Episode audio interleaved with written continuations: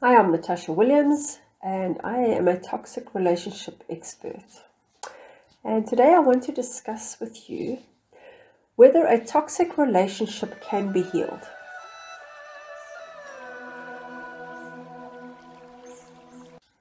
Now, before I even go there, I'd like you to distinguish between what a toxic relationship is versus a relationship that has gone bad because you i think a lot of people are unsure as to whether they are actually in a toxic relationship or if something happened and they don't know how to deal with it. So in order to distinguish the two you first need to ascertain whether the person you're living with is in fact a narcissist and whether you are a rescuer.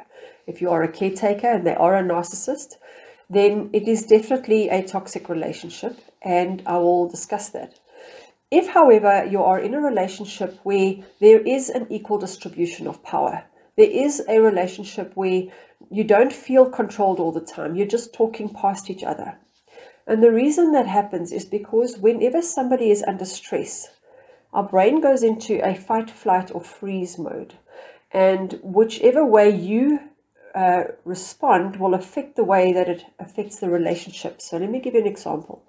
Let's say you're in an argument and your response whenever there's confrontation is to withdraw.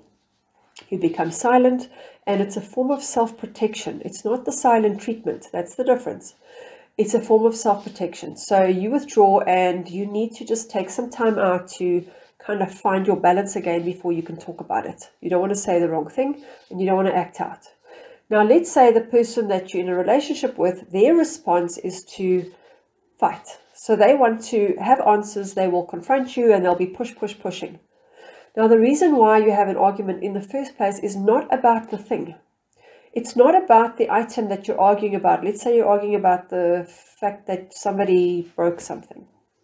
Okay, you're arguing about the fact that you're feeling like the other person is leaving you emotionally. That's actually what underlies all arguments. You feel like the other person has your back. You've lost that closeness. And so when you respond to that, you're actually looking, you're sending out feelers to feel, does this person still care about me?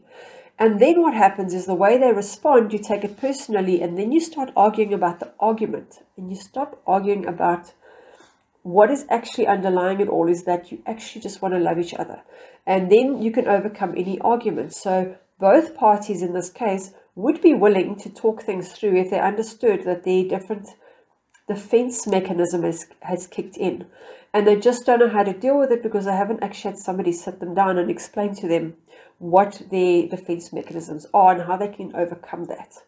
So let me get back to how whether a toxic relationship can actually be healed. Now, using my analogy, if you've watched any of my other videos, you will see that a narcissist actually has a mental a personality disorder, which is a mental disorder, it's an emotional disorder.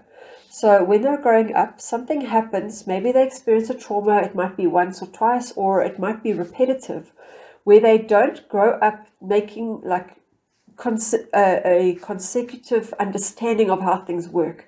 So things don't line up. So they actually are emotionally stunted. So there's some kind of trauma that happens and it stops the brain from developing normally. Now, if you had a Down syndrome child or you had a, a brain injury, your brain wouldn't be able to function normally. And this is the same with a narcissist. The thing is, they've learned to cope in other ways that are that make them feel powerful, that make them feel in control, and that is the only way that they can actually feel alive. Without that, they feel like they are nothing. They're literally at the end of the abyss. And the only way they can feel alive is to getting emotion or emotional content through other people. Because they're not able to get it for themselves, they need it from other people.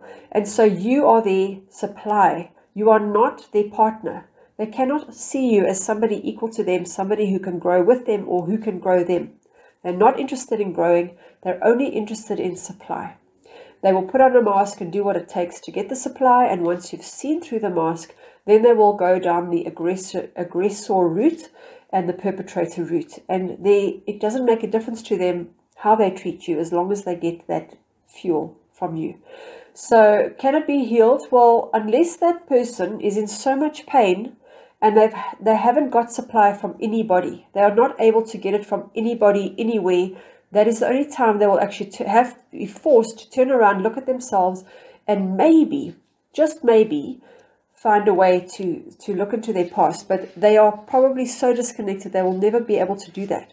Now, if they left you, they're just going to find somebody else because for every one of you, there's another thousand of you. So they'll always find somebody else to feed off, whether it's a friend, another partner, another five partners, a work colleague. There's always somebody that's willing to give them until they start seeing through their mask.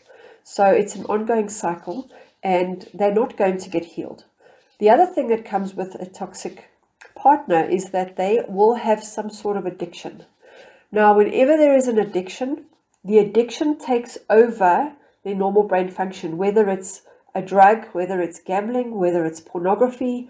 Um, it doesn't matter what the addiction is, but they will lie to defend that addiction, and that comes first. So they'll never have enough money to support the family. They will never have enough for, and if they do have enough, it's only for them. It's never going to be for you. They will use that as a form of control. So the thing is, no, my my ultimate is to say no, it can't be healed. Yes, there's a possibility, but there's not a probability. And rather than spend your life trying to prove to somebody that you are lovable and trying to spend all your energy and time on somebody that will never ever see your value, and I'm going to tell you that you have value. You have more value than you know. You probably have more value than 10 other people out there because you give so much, because you do so much, because you care so much. That you are like superhuman.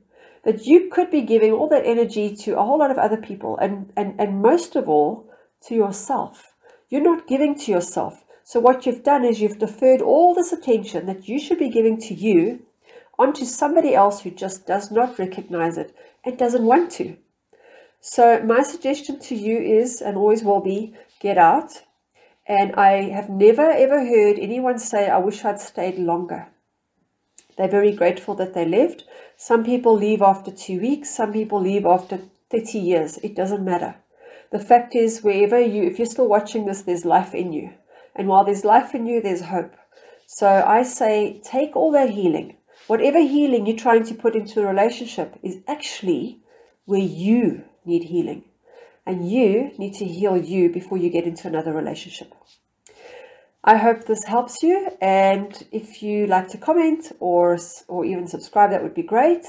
And I will be sharing these videos um, very often, so please stay tuned in. And if you have any comments, I will reply to. You. I always look forward to comments, and I will speak to you soon. Have an awesome day.